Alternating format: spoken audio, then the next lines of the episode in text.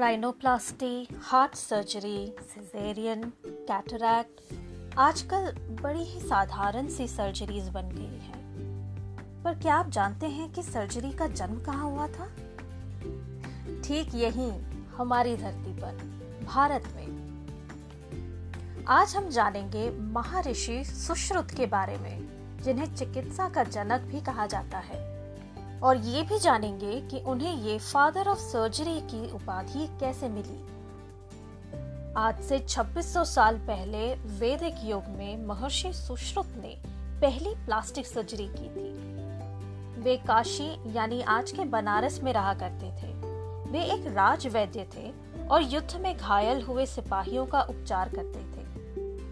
हम उस समय की बात कर रहे हैं जब राजा महाराजा दंड के रूप में नाक कान काट देने का हुक्म दे देते थे। इसी स्थिति से प्रेरित होकर सुश्रुत ने राइनोप्लास्टी यानी नाक की प्लास्टिक सर्जरी का आविष्कार किया।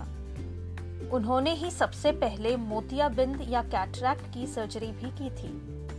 कुल मिलाकर वैदिक काल के इस महर्षि ने 300 तरह की सर्जरीज का आविष्कार किया था। शरीर के विभिन्न भागों के उपचार के लिए अलग अलग प्रकार के उपकरणों की ज़रूरत होती थी। और इसी आवश्यकता को पूरा करने के लिए उन्होंने 121 तरह के चिकित्सा उपकरणों का आविष्कार किया, जिनका आधुनिक रूप आज भी हर अस्पताल में मिल सकता है। उनके बनाए इन उपकरणों के आकार जीव जंतुओं और पक्षियों की चोंच से प्रेरित थे। उनका ज्ञान दूरदर्शी था और समय की कसौटी पर खरा उतरा। संस्कृत में सर्जरी को शल्य चिकित्सा कहा जाता है। उन्होंने अपने आविष्कारों और शल्य चिकित्सा के ज्ञान को संस्कृत में एक पुस्तक का रूप दिया, जिसे सुश्रुत संहिता कहा जाता है। यह पुस्तक आयुर्वेद के तीन स्तंभों में से एक है।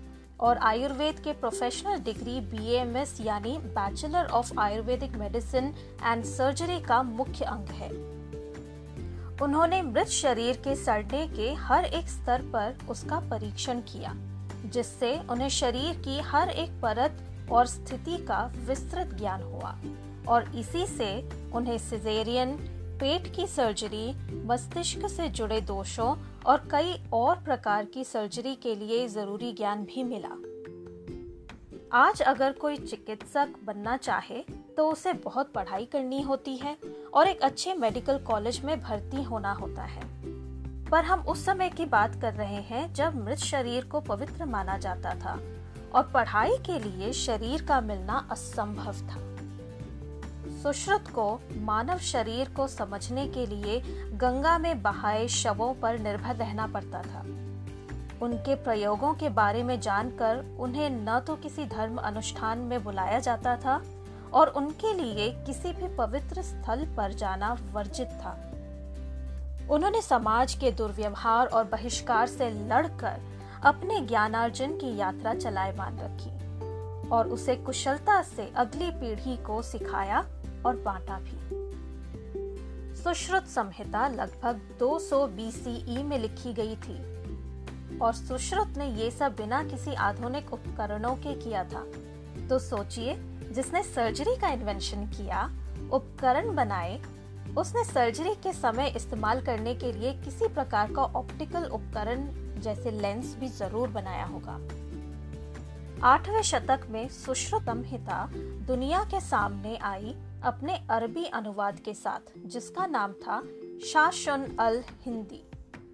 19वीं शताब्दी में डॉक्टर फ्रांसिस्कस हेसलर ने इसका अनुवाद लैटिन में और मैक्स म्यूलर ने जर्मन भाषा में किया, जिससे सुश्रुत के ज्ञान को अंतरराष्ट्रीय स्तर पर ख्याति मिली, पर समय के साथ उन्हें भुला भी दिया गया। 1907 में सुश्रुत संहिता का पहला अंग्रेज़ी अनुवाद कोलकाता के कविराज कुंजलाल ने किया, पर इस किताब को कुछ खास ख्याति नहीं मिली। 20वीं शताब्दी में दुनिया की सोच आयुर्वेद की ओर बदलने लगी और सुश्रुत संहिता को प्राचीन भारतीय चिकित्सा का बहुमूल्य साहित्य ग्रंथ मान लिया गया। 300 ईसा पूर्व का वह समय आज भी गोल्डन एज ऑफ़ सर्जरी के नाम से जाना जाता है। सुश्रुत का मानना था कि जो व्यक्ति चिकित्सा से जुड़ा हो, उसका मन और चित्त संतुलित होना चाहिए।